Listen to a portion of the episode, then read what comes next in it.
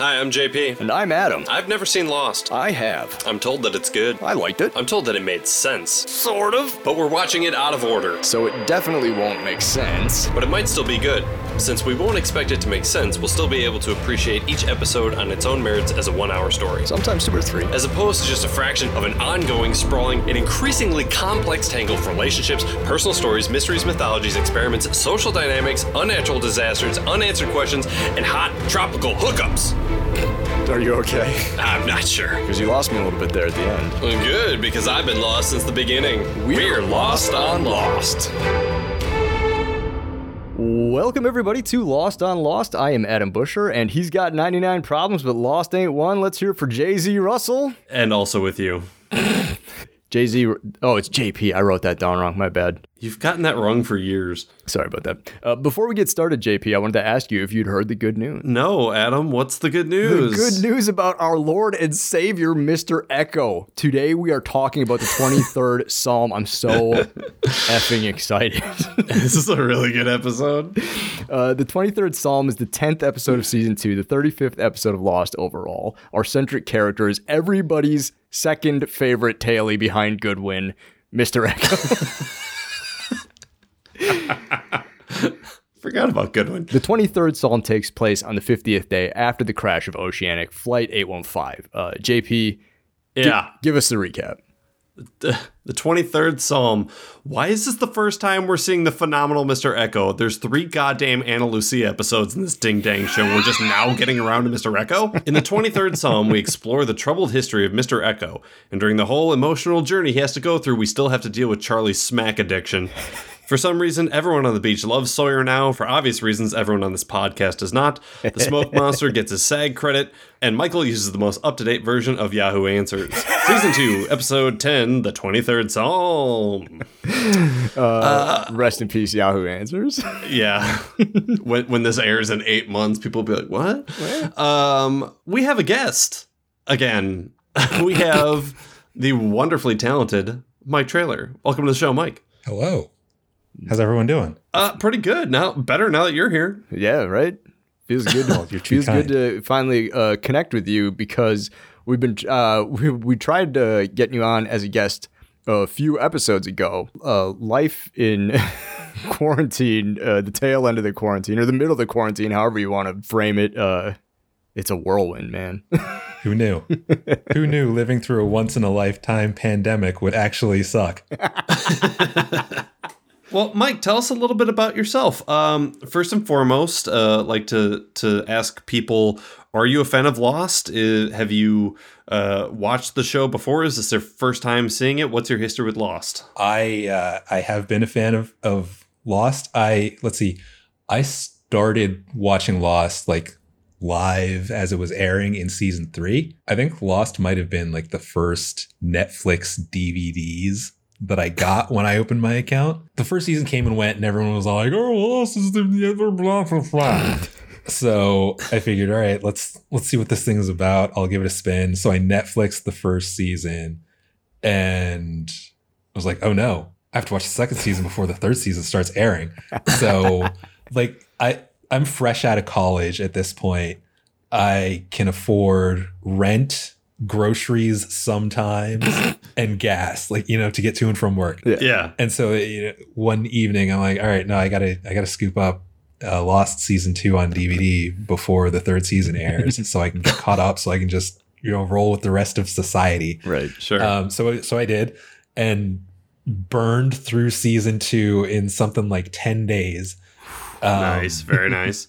And then I'd watch the rest of the series, you know, live as it was airing. By quarantine standards of binge, though, that's like freshman level. Yeah. That's like, yeah. Now you're up to like real. 3 seasons in a day. So you rode with Lost live, starting season 3 all the way through the end. Did you get together and do like a Lost like a finale party or anything like that? Did you have a crew that you were watching the show with at the time, or is this a solo mission? Yeah, no. So at the end of by the end of the series, I had moved into a house with a few other guys who, like, it was the house in our social circle where, like, we would host everyone's birthday parties and whatnot. So I moved into a situation where we had Lost nights. Oh, so It wasn't an option. Tell us a little bit about what you do for a living, Mike. So I work in television. I'm a music editor. I work in post. The way I like to explain it is the music team on a show usually consists of a composer, a music supervisor, and a music editor. The composer will write your original music for whatever the series is. The music supervisor will acquire the licenses to any music that already exists in the world that needs to go in the show. And then I'm the funnel that all of that music goes through to get married to picture. That sounds so much more complicated than what I do. That's also, as somebody who works in television and not in post, that's the best way anybody's ever explained how the music part of the show works. Yeah, that's very so good. I mean, this is not the first time I've had to explain what my job is. Fantastic. Well, I'm very excited to hear your thoughts on the music for this episode, because I don't think we've had anybody that's really ever touched on that before. So, you know what's wild is I'm going to be terrible for that. Perfect. We're terrible hosts for this show, so you're going to fit right in. If I'm watching a show and I have commentary on the music, they did a terrible job. That's fair. That's totally fair. Cool. Well, so why don't we talk about Lost then? Yeah, let's do it. Ready? The 23rd Psalm originally aired on January 11th, 2006. It was written by Carlton Cuse and Damon Lindelof and directed by Matt Earl Beasley. We, of course, all recognize Carlton Cuse from his work on The Adventures of Brisco County, Jr. And, of course, Damon Lindelof from the smash NBC hit Crossing Jordan. I want to talk real quick about Matt Earl Beasley, though. Matt Earl Beasley was a second assistant director on Big Trouble in Little China. He was the first assistant director on National Lampoon's Christmas Vacation, one of my favorite Christmas movies. And he was also the first assistant director on Hard Rain. Oh my god. Oh, dip. He has directed an absolute shitload of television, including a bunch of stuff for the CSI franchise. I met Matt Earl while he was directing an episode of CSI Miami, and I have firsthand experience. He is a pretty cool dude. Nice. Let's get him on the show.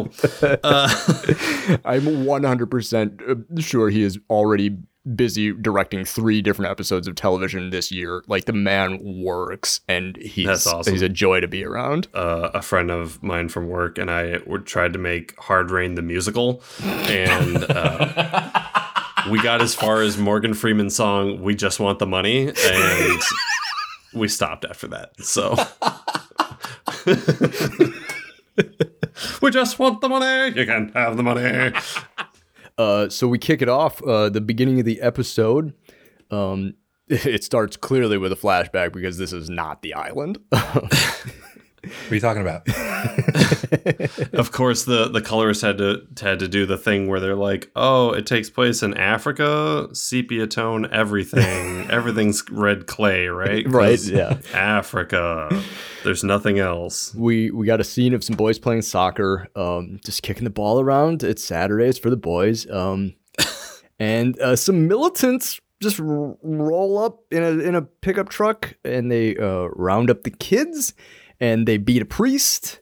And in case you weren't sure what sort of side these guys are going, these guys are bad guys. Yeah, real bad dudes. I mean, can you really tell, though, from the scene? Well, I don't know. In case it wasn't entirely clear what their motivations are, they grab a little boy out of the rounded up villagers here, and they hand him a pistol. A little boy, too. Not like one of the big kids, like a little boy. This kid's, 8, 9, 10.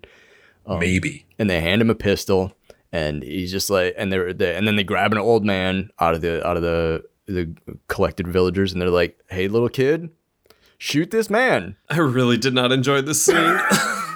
I mean, it's super well done, and that's why I didn't enjoy it. I mean, it's fucking dark, right? Like, it's hard to watch. Yeah. But so this little kid, he's like trying to piece it together, and we don't know what's going to happen to this kid if he doesn't do it, but we don't get a chance to find out, because a bigger kid from the group comes out, just takes the pistol from him, and shoots this old man. Just cold as ice. Yep. And instantly you understand why. I mean, right. You don't see like hate in the kid's eyes. You understand, I'm doing this so that my little brother doesn't have to. Right. Like, right. it's so much is said without having to say it. It's a very well crafted scene. Yeah, it's the falling on the grenade thing. It's like this person here, his life is more important than mine, and I'm ready to give mine up so his continues. And so, I mean, yeah, you get right from the jump. There's a lot of questions throughout the episode of, like, is Echo evil? Does he have a soul? All that stuff. But, like, this is a selfless thing that Echo, that we first see Echo. The first thing we see Echo do is probably one of the most selfless things that a person can do, is to give their life for somebody else. And in doing so, he gets taken by the bad dudes in the pickup truck, because they're like, oh, this kid, he doesn't hesitate. He's a killer. We're taking this one with us. It's going to take way less convincing than the little guy. So right. Here we go. They yank off of his cross necklace and just say, you're not going to need that anymore. And it's, you know, it's true. Like, if you had any belief before, like whatever these motivations for this cold-blooded murder is now, your path is no longer down a path where you're going to need this cross necklace. Right. I mean, that tells us everything we need to know. Like, we can jump forward in time now, and we already know the story. Like, right. Yeah, he ends up in a real bad situation and becomes a person that he wasn't supposed to be. So from there, we cut to the beach, and we see Echo and Claire. He's just trying to carve into his fucking stick or whatever, and Claire's got to come up and be like, my son's name is Aaron, the brother of Moses. Yeah. Yeah. Here's the thing. I know, JP, you don't like Claire. I'm glad that she was here, because it means that Aaron's here. And Aaron is the jumping off point for the duality of Echo. Like, we just saw Echo as a child, as, you know, maybe a 13, 14, 15-year-old boy prepared to kill somebody to save his brother. But now here Echo is... And we don't know hardly anything about Echo on the show here, but, like, he knows the story of Moses and Aaron. And Adewale, the way he tells this story is so, like, comforting. Throughout this episode, he has, like, first of all, his eyes, and specifically his eyelashes, are out of control. So when he does, like, the Michael Caine thing where it's like, I'm not going to blink while I'm talking, even though he does blink, but just he has this intensity about him in his performance, even when he's not necessarily trying to be intense. He's having a very friendly, casual conversation with Claire, but there's still this, like, he's coming at you at a 10, but in a very subtle way. And it's like, holy shit. All right. Yeah. I'm going to listen to whatever my man's is saying, because I'm captivated by it. Every word that's coming out of his skull. I mean, yeah, he took his first life at like 14, so he's got one speed. Yeah, no doubt. I killed a priest. I can handle this little Australian lady and her weird turnip baby. The big payoff of this scene is we get to the end. Basically, Claire's just here to deliver information to Echo that Charlie has been. She's like, you got to talk to Charlie. He's religious too. He has a Virgin Mary statue. I kind of buy it though, because if I'm remembering right, because okay, this episode when I watched it to discuss it. This is the first episode of Lost that I've watched in years. Yeah. So I'm kind of on an island here, but if I'm remembering right, we're kind of in the same boat that Claire is. It's like, who's this dude? He seems kind of intense, and, like, I am hungry for information about him. Yeah. So I kind of want to just, like, plunk down next to him and absorb what he is about. Speaking of Lost on Lost, we cut to Lock on Lock. Johnny Lock changing the locks on the gun safe. Wow, I'm doing a lot right there. Thank you. A real quick cut to Locke changing the combo on the gun safe, and then Michael wandering in and trying to be like, I definitely don't want a gun right now. I mean, unless you're giving out guns. Yeah, unless I mean, I take one. I'm here. To the interns, each get their own Glock. I thought this was where the icy machine was. I guess I'll take a gun. Icy machine's broken, but I just cleaned all of our pistols. He has a little exchange with John, and old Johnny Locke is pretty wise to what's going on. He kind of figures that Michael's thinking about doing something reckless, but also kind of casually recognizes that he knows he's not going to be able to stop him. Right. Cut to Charlie singing. God, so bad. Like, I rewound this like 2 or 3 times because I was like, that doesn't sound like any King song I've ever heard. Yeah, and I was also in my notes, I'm like, is Charlie on drugs or is he just always this annoying? I don't know. Like, this is why he was backup vocals in Drive Shaft, because there's no way he can front a fucking rock band. Yeah, if any of our listeners speak Korean, I would love to know what Jin is saying to him, because he's like pantomiming something about like it looks like a cigarette, and he's just kind of like, what the?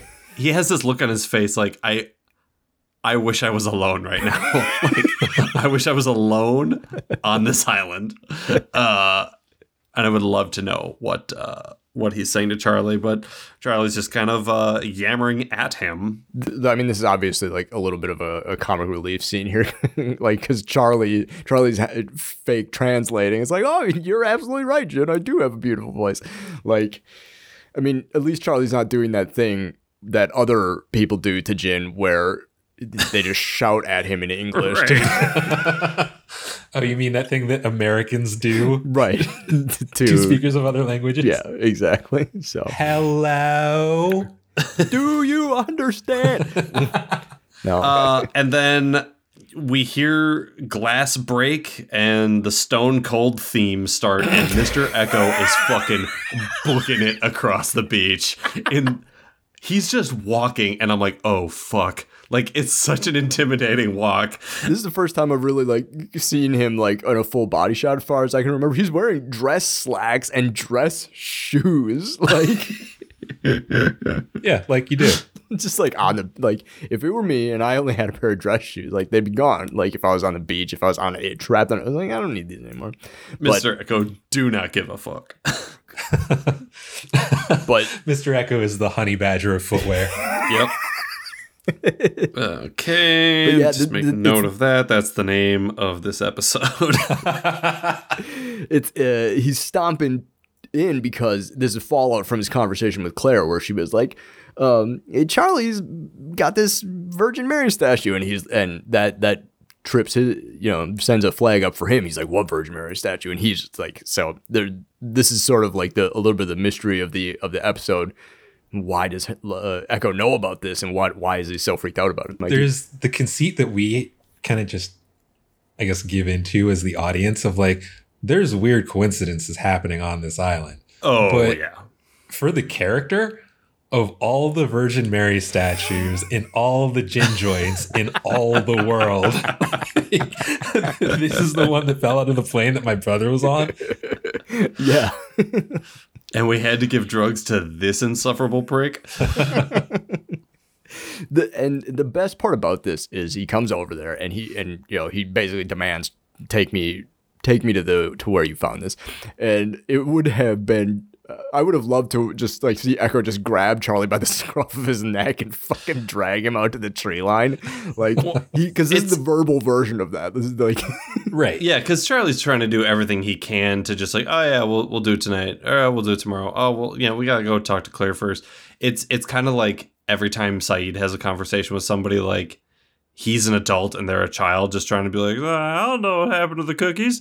It's like, no, Charlie, we're going to go do this right now, whether you like it or not. Right. It's like, you're obviously not doing anything important. Jin is doing all the fishing and you are just fucking around like a fuckwit. Right. Productivity on the fishing operation will go up without you here. He's just singing the Kinks, running up the music budget of this episode. Oh. Cut to a drug deal. Yep, back to the flashbacks. Echo's all grown up and he is a full blown gangster now. That sleeveless trench coat that he's wearing, motherfuck, that is cool. It's a fucking look. I mean, I couldn't pull it off because I don't have shoulders like that. Right? But holy fuck. I mean, it would be worth doing all the shoulder presses in the world to pull off that outfit. You're still not gonna. There's not enough.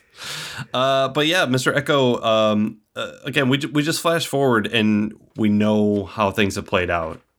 He was raised by some not great dudes, and he has become not a great dude. Mm-hmm. He's doing a deal with some guys that are trying to offload some heroin. Yeah. We're not really told how this heroin got here, why these guys have this heroin here, but Echo expounds to them and us, the audience, what the score is here. There is only one way to get to smuggle anything out of the country, because the borders of the country are completely controlled by the military. You have two options, a UN aid flight or a Catholic missionary flight. And that's it. Those are the options. He also says that there's no market for it, or oh yeah, you can't sell heroin here. Nobody would buy it. Yeah, I kind of had. I was like, that doesn't sound right. And I was like, in 2004, on the continent of Africa, it was 7% of all global heroin consumption. So, like, not nothing. And here's the thing. I've seen The Wire. You can sell heroin anywhere. Like, right. Everybody, like, not everybody will buy heroin, but somebody will buy heroin no matter where it is. Echo apparently has a rep for not having a soul. Yeah. Like, that's how bad his life has been. Is that this dude who is clearly not from around here is like, oh, I guess you do. They were right about you or whatever. You don't have a soul. And I was like, holy fuck, that is some cold shit for even like a bad dude to say to another bad dude. That's like, damn. Right. You know, he swindles him a little bit on the deal. He's like, you know, I'm going to take this for probably way less than it's worth, but I know you got to offload it. The guy calls him soulless, and then he fucking Call of Duty double kill streak knifes them both with one swipe. And I'm just like, he did that with such confidence. I have to assume that's not the first time he's double knifed some guys. Practice makes perfect. Yeah. Like, you got, like, what do you think Echo's body count is at this point in his life? A million? Yeah. But he's got scruples. He waves off his dudes from shooting this kid who's at this heroin deal for whatever reason. And he's like, I'm going to let you live. You go tell everybody that Echo let you live. Mr. Echo let you live. And so, like, so he's got some, you know, there's got to be despite the fact that this dude thinks he's soulless, I mean, like, he's got to have at least a fraction of a soul. He's not just going to murder this kid for no good reason. So. That's got to be, like, for me, top three lines from the series. Tell them I let you live. Tell them Mr. Echo let you live. So good. Like, it's so cold. Yeah. And I've said this in the podcast before, Mr. Echo has the coolest name on the show, like, hands down. Yeah. Like, absolutely. In a show full of, like, 80% just, like, normal folk name, and then, like, 10% of them are just named after philosophers for whatever reason. Mr. Echo is such a fucking cool name. And the first people we meet in the series are Jack and Kate. And then Mr. Echo. Like, he's wrecking the curve. Yeah. We come back to the beach from here. Claire is mad at Charlie. With good reason, in my opinion. Yeah. Yeah. He's back on the horse. Why do you have heroin? Aren't you a drug addict? I didn't know I had heroin. Boy. yeah, it's, oh boy, that sure is a coincidence, Charlie, that you didn't know that you had heroin inside the statue you've been carrying around everywhere. There was heroin in that old marmalade. What did Matt Scales say? I'm plum pickled. Oh my gosh. So, okay, I love Charlie in this show, but Opie as Charlie is, I think, the only way that it gets me. Absolutely. Cut to John Locke being a dad again, right? With Michael showing his son how to shoot a gun. Correct me if I'm wrong. When Hurley was going on his date, didn't he have, like, a big thing of mayo that he was pulling off the? It was a gallon jug of ranch dressing. Yeah. Oh. So I have to imagine that, you know, they shoot the big tub of stuff, and Hurley's like, oh no, my ranch dressing. Just, like, in the background, hey, I was still working on that. Right. Halfway, like, across the island, just a single tear falls from Hurley's face. Oh no. But yeah, Locke is just straight up like, I know that I'm not going to be able to stop Michael from going after Walt. I mean, it's his son. Mm-hmm. It's people have done crazier things on this island so far. Mm-hmm. So he's like, well, I guess I might as well show the guy how to at least shoot a gun. So he at least has some sort of a chance when he does whatever it is he's going to do. Right. At least I can stop him from shooting off his own toe. Right. Talking about Opie, classic John Locke dad vibes. I was like, you replace this with Andy Griffith and Ron Howard. This is learning how to shoot the BB gun, like, man, except it's a rifle. And, well, Andy, look what I found on the beach. It's a smoke monster. Cut to the hike. Charlie and Echo they've left the beach. They're on their hike. Charlie's like, yeah, this tree here, 10 minutes from camp. This is where I found it. Yeah, sure. Can I go back to the beach now? And Echo's like, obviously this isn't it. Why are you so full of shit? Like, but here's the thing, and I'll talk about this a little bit later. But like, Charlie is a drug addict. One of the things that drug addicts are very good at doing, or that any addicts are doing, satisfying their addiction and lying. Those are the two things they're very good at. Yeah. Or at least they reach to him. Maybe not necessarily good at them, but like that's what they're there for. Which, like, every lie that Charlie has told to this point is like as plausible the lie as you want to give in that situation. Mm-hmm. The statuette is, it's closed up. How was I supposed to know hair? Yeah, like, well, that's a good point, Charlie. Yeah, that's not bad. Yeah, that's not bad. Like, and I don't mean to just judge a book by its cover, but you know, Hurley's a big guy, right? Mm. You look at Hurley and you're like, you know, after you talk to him for a minute or two, you're like, I might be able to pull one over on old Hurley. He's just a kind soul. You know, he's looking for the best in people. So I could probably lie to his big, beautiful face. What the fuck about Mr. Echo's appearance makes you think you're going to be able to pull one over on him? Right. Show him where the plane is, my guy. Otherwise, he is going to knock the goddamn dust off of you. No doubt. They argue, but during this argument, Echo sees the smoke monster in the trees. It's, I mean, I kind of forgot that they did show the smoke monster on screen in the first half. I remember seeing it a bunch in the second half of the show, but like, I was like, oh yeah, I kind of forgot about that. And so just this like little wisp, like this little almost like fucking Pokemon-esque size smoke wisp, like moving through the trees back there. Spoiler alert, it's coughing is the smoke monster. Oh no. Is that what Jin was signaling to on the beach? He was like, don't go in the fucking jungle, there's a smoke monster, you idiot. I saw it right there. Yeah. Flashback to Echo going to see his brother. Mm-hmm. Cut to the Yemi's church. Out front, there's a woman selling the Virgin Mary statues, trying to raise money to get polio vaccines. Echo goes into the church and sees his brother for... I mean, I got to assume that they've seen each other. It can't be the first time he's seen him since he was a little kid, right? He says it's the first time he's seen him in 3 years. Yeah, okay. So. And they recognize each other. There's clearly some sort of brotherly exchange that's going on there.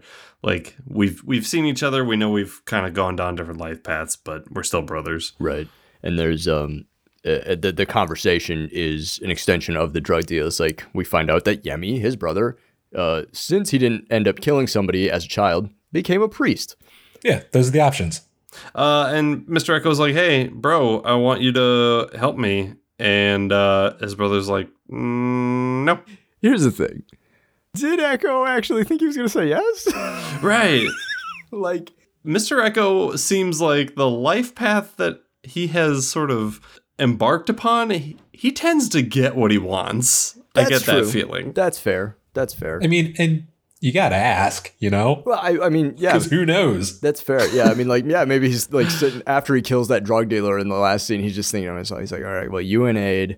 Well, Yemi's a priest. I haven't seen him in a few years, but like, I could ask. I mean, what's the worst he could say? No, like. I mean, why did they cut that scene? You know? Right. Like him and the two other like gangsters, just like, hey, isn't your brother a priest? Oh shit, I totally forgot about that. Oh, like, yeah. Oh man, they're all sharing a banana split. Cut to the beach. Sawyer and Kate. We cut to a scene that we 100% could have not had. Talk about cutting some split ends, we could have just cut this scene. Heyo. This is here to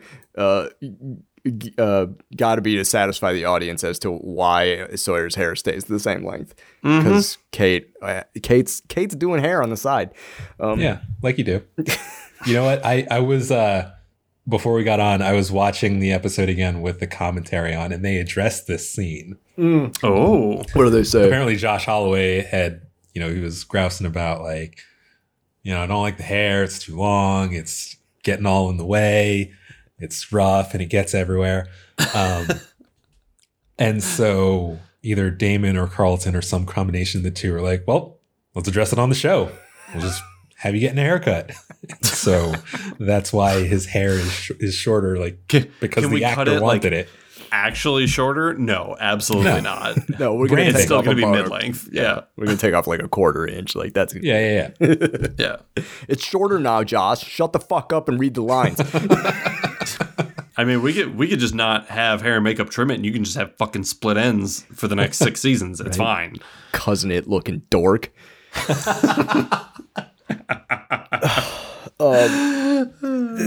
Everybody loves Sawyer now, is what Kate says. Whatever. I'm over it. Who gives a fuck? This is the thing that gets me about following the podcast in, like, non-sequential order is just the whirlwind of feelings that people have about Sawyer over the course of time. It's so difficult to keep track of. Yeah. There's no reason. She doesn't say, oh, everybody loves you now because you did X, Y, Z. Like, yeah. Okay. We know it's after he got shot. We knew previously that he got shot. Oh, yeah, I suppose. Does everybody love him after he gets shot every time he gets shot and then he does something to fuck it up? It's every other time. Because he's been shot like 4 times, right? Sawyer's like, he's the 50 Cent of the Lost Island.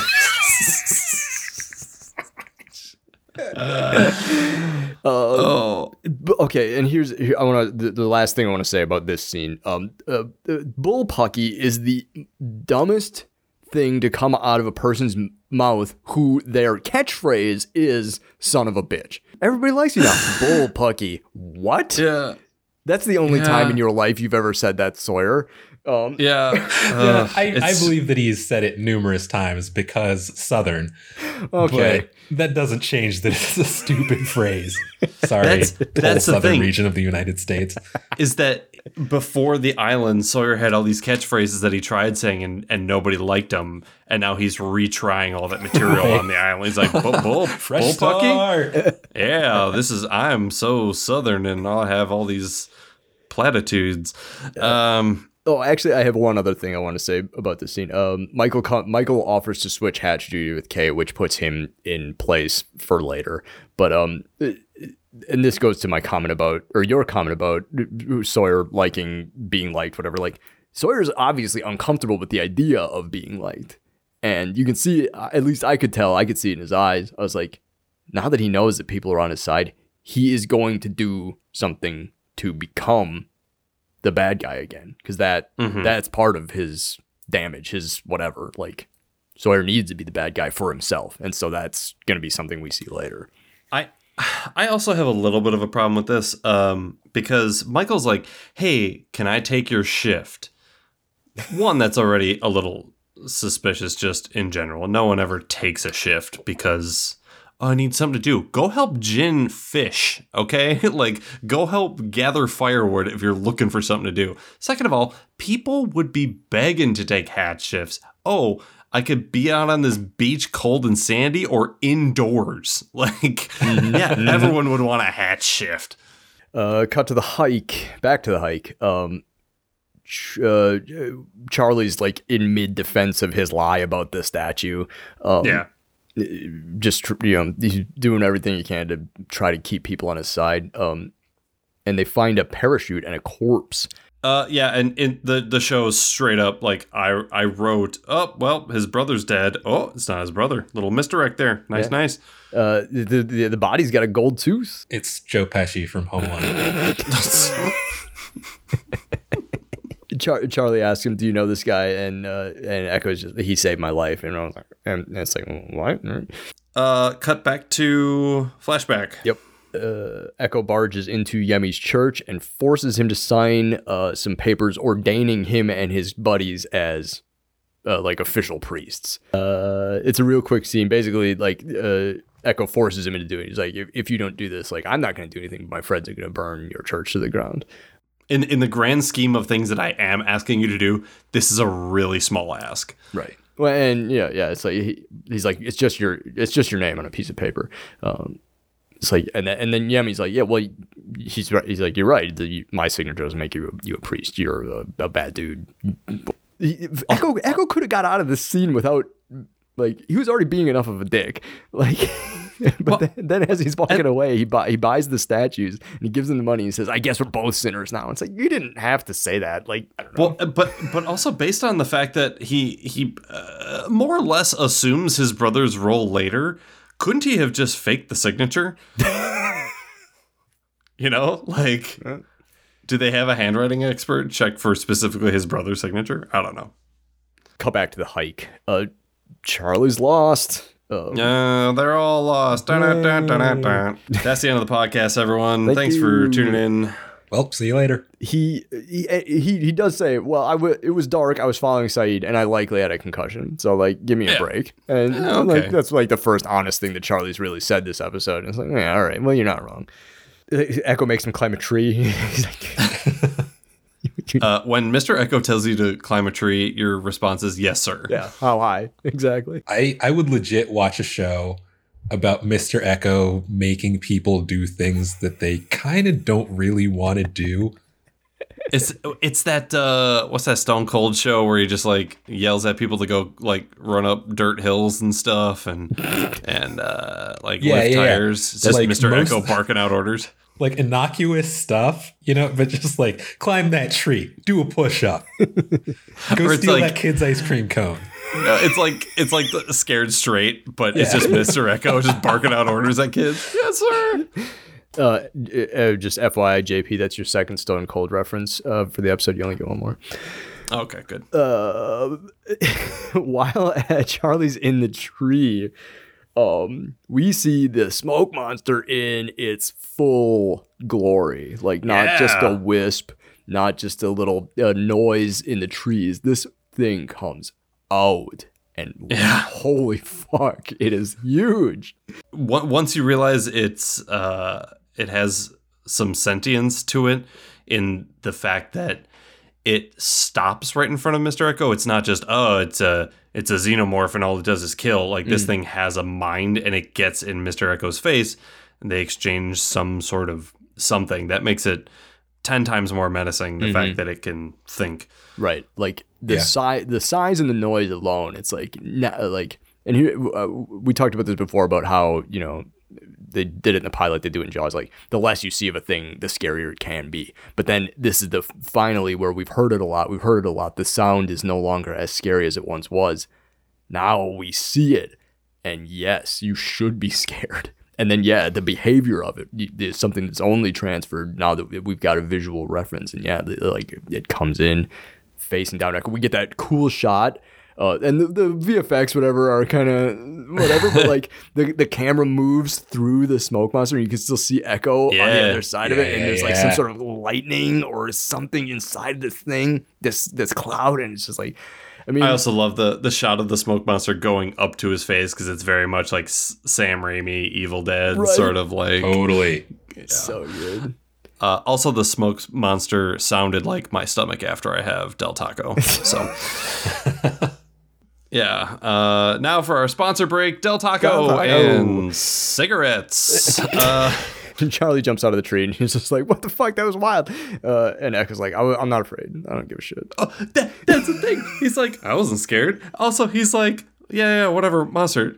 Keep taking me to the goddamn plane. Don't lose sight here, Charlie. Singular focus. Focus. I don't want you to get so distracted by things like trees or smoke monsters. Supernatural monsters? Not interested. Show me the plane. And Charlie tells him oh yeah, I could see it from on top of the tree. It's 1 kilometer away, which you're not seeing a kilometer in the jungle. I'm sorry. He climbed a tree. He wasn't even in the tallest tree. That's the whole reason he climbed a tree. The only way you're seeing a kilometer is if you're Stone Cold Steve Austin. That's 3. Thank you. All right, moving on. Like, real talk, you guys. I have not been off the continent. How far is a kilometer? 0.6 miles. What? So, sub question. I'm a piggyback on Mike's question here. If you were in a tree, could you be able to tell 0.6 miles? Like what would you? How do you use that as a reference? From the ground, I could maybe eyeball 0.5 miles because I just imagine freeway exits. So there you go. When you're gauging for distance, like you have your pace count, right? So you know roughly what your pace is over different types of terrain, and you like count left foot, right foot, or whatever you want it to be. Yeah. And then that's how you figure how far you have gone. You keep track of that. For gauging distance, you typically need to know the known size of an object, so vehicles, humans, doorways, things like that. So just saying, that tree looks like it's about 1 kilometer away. No, sorry, that's not how that works. That tree is about a third of how far away I normally run every Tuesday and Wednesday. Man, that tree's real far away. That's the end of that thought. Right. I saw the plane. It's over there. That's what his line should have been. Yeah, like unless he knows there, a little ways away still. Right, unless he knows how big that plane is, like to scale. He's a kilometer. Nah. Hatch time. We cut to Michael stalking around the hatch, making sure he's alone. Sits down at the computer, pops open an incognito tab. Cue the Pornhub theme. Porn hatch. He's trying to fire up a chat room with the hopefully Walt with hot singles in your area. No, chatting with living Walt's in your zip code. Your live son is still nearby. Click here. Hey, you up? Yeah, so he first of all, he also sits down at the computer, and instead of just like hitting enter a couple of times, the first shot we get and the first like clackety clacks are multiple letters, like he's trying to log in on a blank screen. Like, all right, whatever. All this computer hacking is hard. I think I'll order a tab. Yes. And yeah, so he starts chatting with Walt, and that's basically what it is too. You up? Yeah, but I can't talk long. Yeah, shades of ICQ. Oh.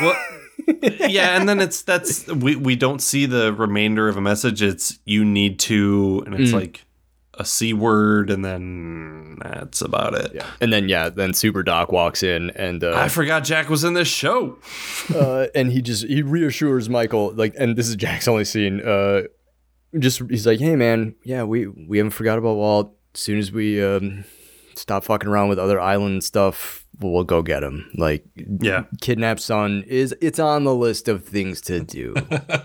Easily top.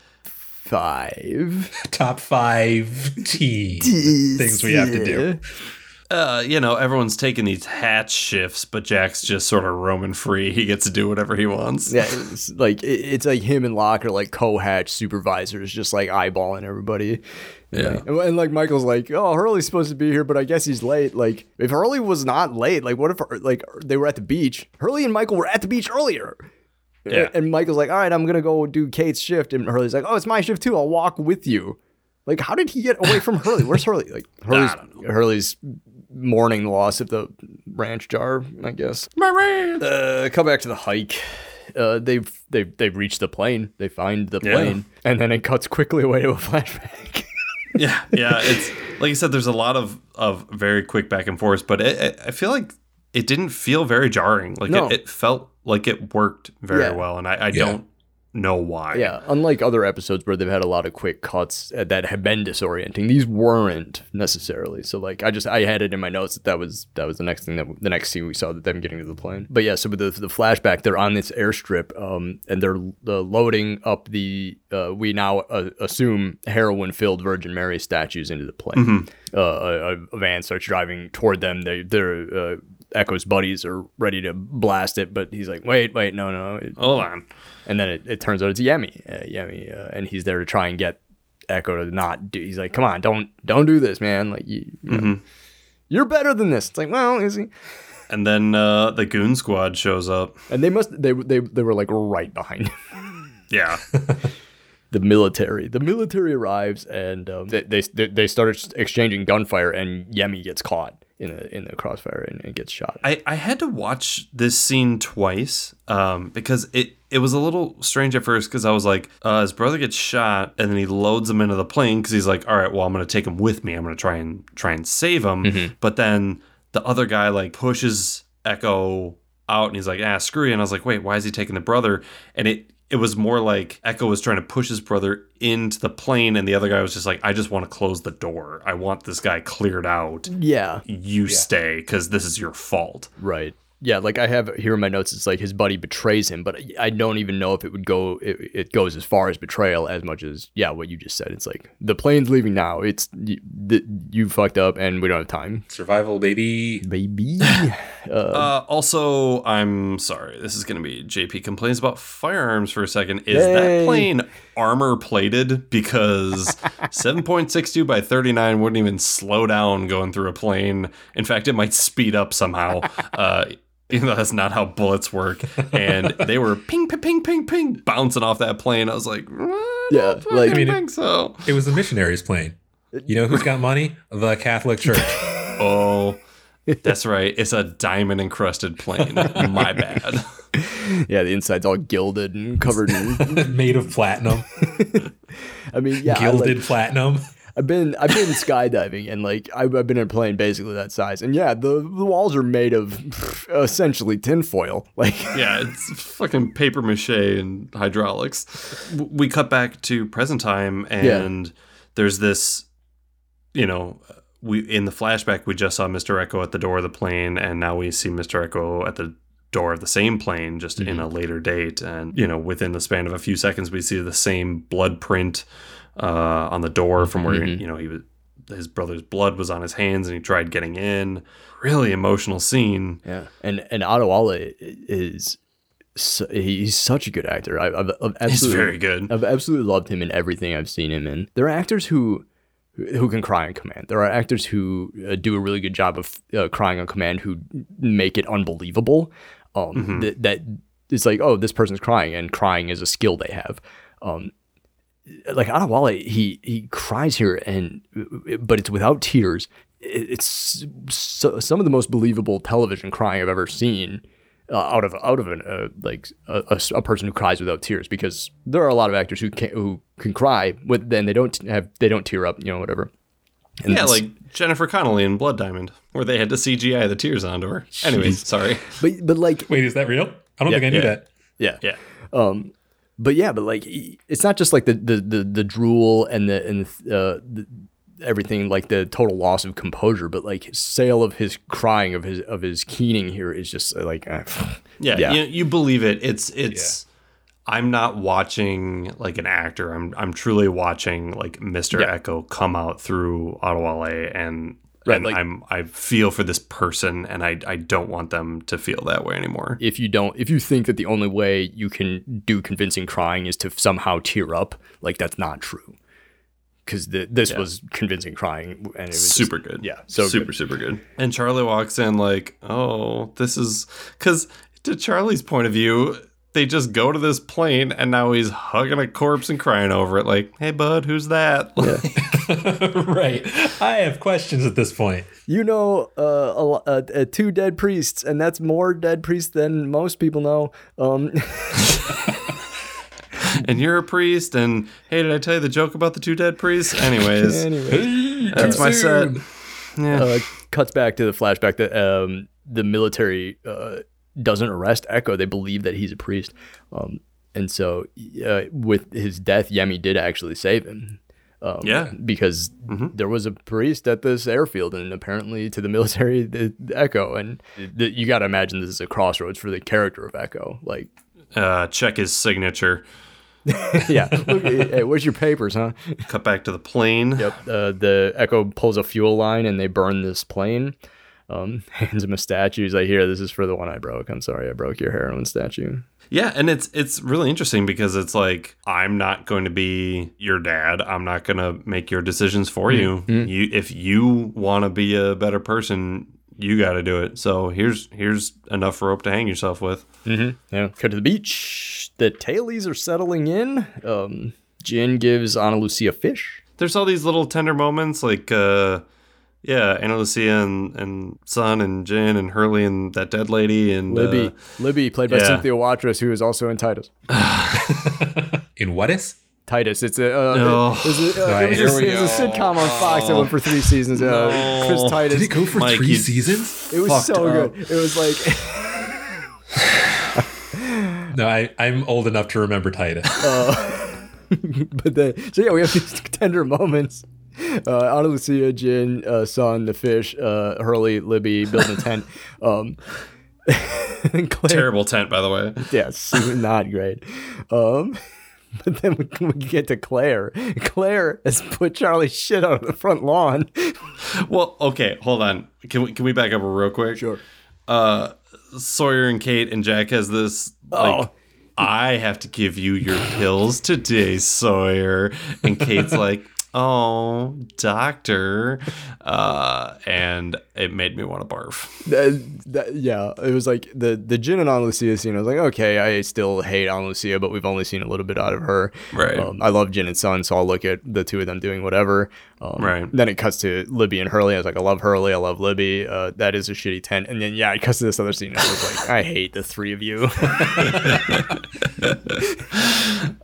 And then, yeah, Claire's throwing all Charlie's shit on the lawn, on the beach. Why is he so much shit? Like, I'm by the guitar, but he's got like a carry-on and like a whole luggage. Like, but and rightfully so. She's like, I don't want you around my baby if you're gonna be a fucking junkie. Right. You've already admitted to me that you're a drug addict. You've been lying to me about hoarding drugs. I'm a single mother. I can't like anywhere, deserted island or not. You can't be around. Yeah, that's she's a good boundary wrong. To draw. Yeah, but I do want that scene to go on a little bit more where Claire's like, I can't have you around my baby, ... And she's like, I'm going to take my baby around Kate. Oh, wait, no, she's a murderer. Mm-hmm. By Ana Lucia. No, she's a murderer. Mm-hmm. Near Jin. No, he's an enforcer. Mm-hmm. Near Saeed. No, he's a war criminal. Mm-hmm. Near Sawyer. No, he's a criminal. Mm-hmm. Oh, shit. There's not a lot of good people to have my baby around here. Like, she could just pal around with Neil Frogert. Frogert! I can't wait to talk about Frogert. Have you met Frogert yet? I don't think so. I think the only time we really get to talk to Frogert is like season 5. He is.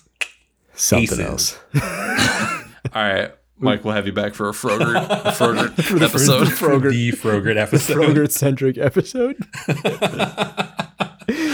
For the final cut to it's nighttime in the jungle. Charles has got himself a stash of like a pound of heroin. Oh man, so much Charles. Drugs. Wait, did you say Charles? I did. Excellent. And here's the thing. This episode, we'll wrap it up here and get into the end of the episode segments. And we're going to kick it off right off the top with Did We Like It? Was It Good? I just want to say up front, I really like this episode. I really like Echo. I thought it was a lot of fun. I thought it was fun to follow, entertaining, all that stuff. Pretty weak cliffhanger. That last scene of Charlie and all the heroin. I was like, oh, okay, I don't, whatever. I can, like, if this is 2006, I'm like, yeah, I can wait till next week. With the order we've done this podcast and we've gotten a lot of Charlie for the last couple of episodes, and I'm really getting burnt out on his bullshit. So Did We Like It? Was It Good? Mike, what do you think? Yes. Like I said, this is the first episode of Lost that I've watched in years. Mm-hmm. And I kind of want to go back and like over the course of who knows how long, I think I'll at least rewatch season 2. Mm-hmm. because it covers a lot of, you know, a lot of my favorite characters and some nice depth. But yeah, I really enjoyed it. I would watch Mr. Echo traipsing through the forest with just about anybody, carving sticks, building churches, doing whatever, shooting old dudes. Yeah. JP, what do you say? Yeah, it was great. All more Mr. Echo all day, every day. A little less Charlie, a little less Sawyer and Kate, and it would be like top tier material. I think we got a consensus here. This is just a good episode. I think it's just good. Yeah, very very good. Lost MVPs. Yeah, let's do some MVPs. Lost MVP is our favorite character of the episode. Just this 45 minutes, no memories, no context, no anything else. Just this episode, just the 23rd Psalm. Who was the MVP? Mike, kick us off. It's got to be Echo.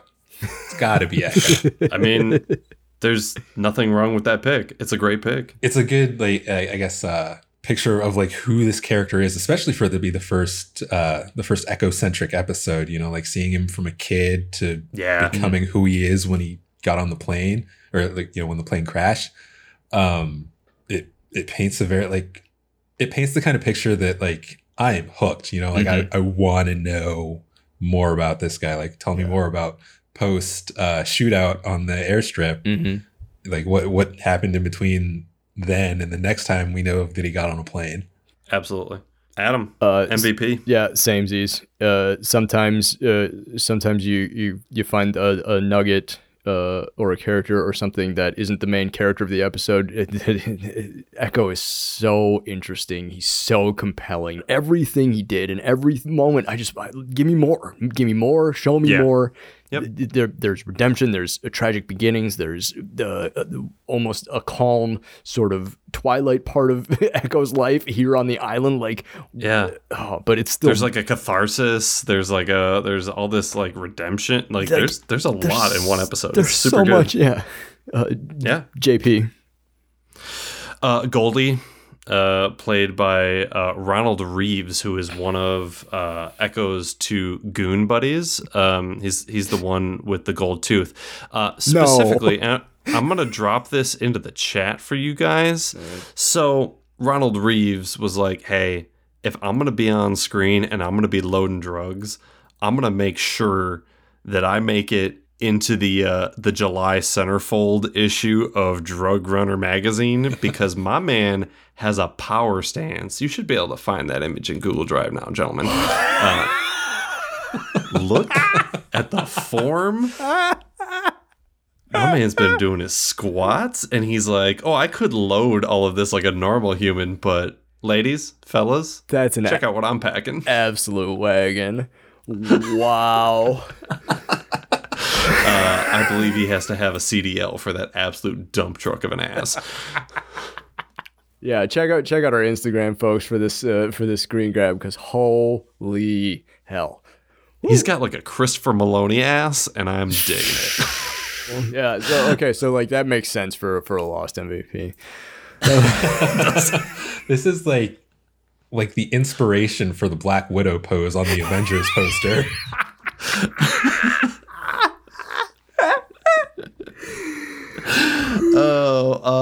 Lost Forever's. Oh man, Lost Forever is our least favorite character. The opposite of this bit. Just this 45 minutes, minus your memories, minus your context, minus whatever nonsense they might have gotten into either before or after the 23rd Psalm. Mike, who is your Lost Forever? I'm gonna punch down on this one. It's a character we don't see very much of in this episode. Oh, please be Jack. Please be Jack. Please be Jack. Does absolutely nothing. I'm going with Jack. Yeah! That's so good.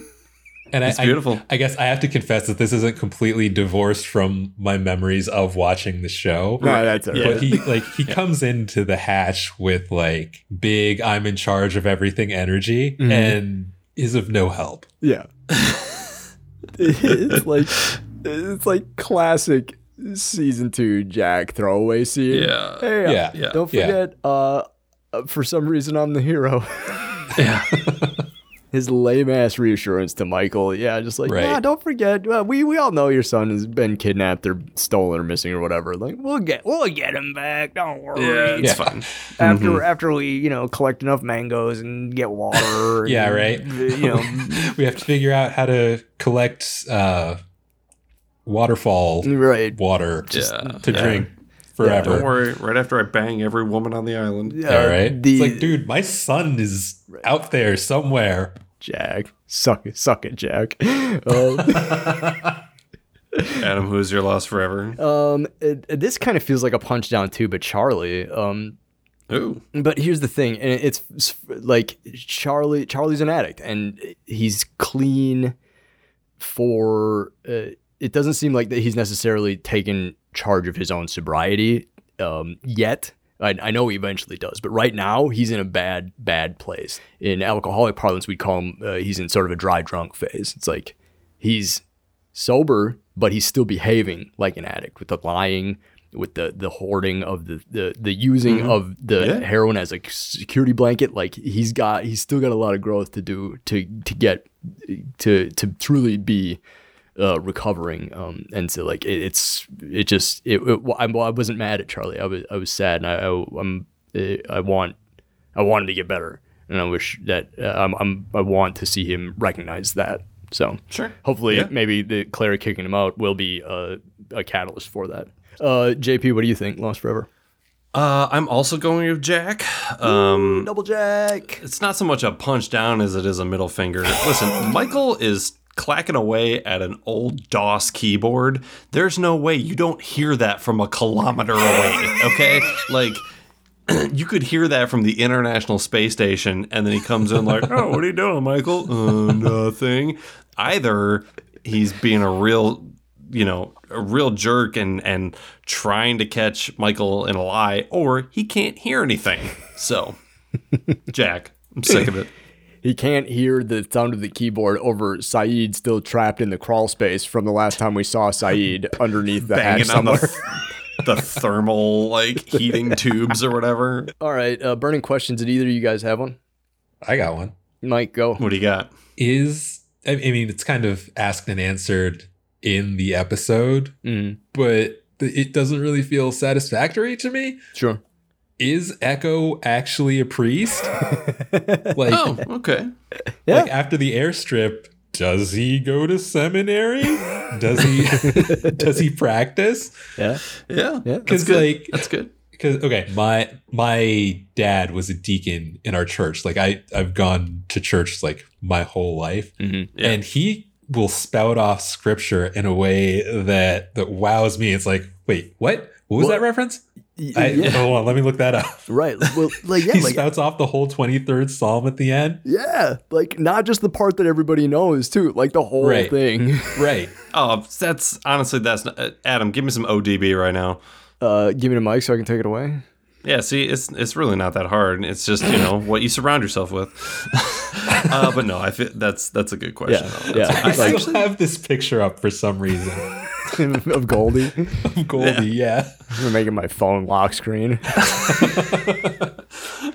Gotta swipe that ass to get into this phone. I had a smallish one, and this is a true burning question for me because I can't remember if it does get answered or not. But the plane left from an airstrip in Nigeria, and the island is somewhere in the South Pacific? There's no way it had enough fuel in it to get there. So how did the plane get there? He could have. And then still had fuel left over for Echo to set it on fire. I mean, we've established that the plane is basically only as heavy as the heroin that it was carrying. So a strong breeze could have carried it to the South Pacific. That's fair. No, it's a diamond armor-plated Catholic plane, so it's probably got all sorts of secret Bible fuel. I did have to look up how long AV gas stays flammable because that would have kept me up at night, and apparently it'll stay flammable for like over 30 years. So, Mike, thanks so much for coming on the show. Yeah. Pleasure to be had. This is fun. Yeah, like we specifically talked about having you on for this episode because of of the guests we've been sort of interviewing and having on, like, you were the first person who were like, when I asked him, I was like, do you have a favorite character? A lot of people were like, no, you know, I like, they couldn't really come. They'd be like, no, I remember liking, you know, Pearly, or I remember liking whatever. And like, they never, and you were like, yeah, fucking Echo. I like Echo a lot. And I was like, well, we're going to have you on for an Echo episode. So hell yeah. Heck yeah. So thank you so much for coming on. It was an absolute blast. Hopefully we can have you back again in the future. Yeah. Where can people find you? What anything you want to plug? I just wrapped up one of the shows I work on is Virgin River on Netflix. Okay. So when it comes, I don't know if we have a release date for season 3, but yeah, Virgin River season 3. Fantastic. Yeah. Very good. For you, the audience at home, if you're trying to be lost with us, please check out the next episode. We will be watching season 2, episode 7, The Other 48 Days, which is a personal favorite of mine. Is that the sequel to the Eddie Murphy movie? Yes. Wait, what? Okay. Good. Yeah. All right. Thank you for listening to this episode of Lost on Lost. I'm Adam. I'm JP. Do you have any idea what's going on the show? Nope. Me neither. Lost on Lost is produced and edited by Adam Busher and J.P. Russell. Recorded on location in Milwaukee, Wisconsin and Los Angeles, California. Our show is hosted at Podbean. Find us there or wherever you find your podcasts. Thanks to Danny Schmitz of Lost in a Name for our theme music. Lostpedia and the community of contributors there. Random.org for creating the watch order. Check out our Facebook page, Lost on Lost, or find us on Twitter and Instagram at Lost on Lost 1. Don't follow those jerks at Lost on Lost 2. You can also email us at wearelostonlost@gmail.com. If you like what we're getting into here, buy us a coffee at coffee.com/wearelostonlost. That's ko-fi.com/wearelostonlost. This was Lost on Lost. Now you're lost on Lost. It's been Lost on Lost. Now you're lost on Lost. It's just Lost on Lost. Two guys that don't understand. Well, one's already watched it, and the other one hasn't yet. Well...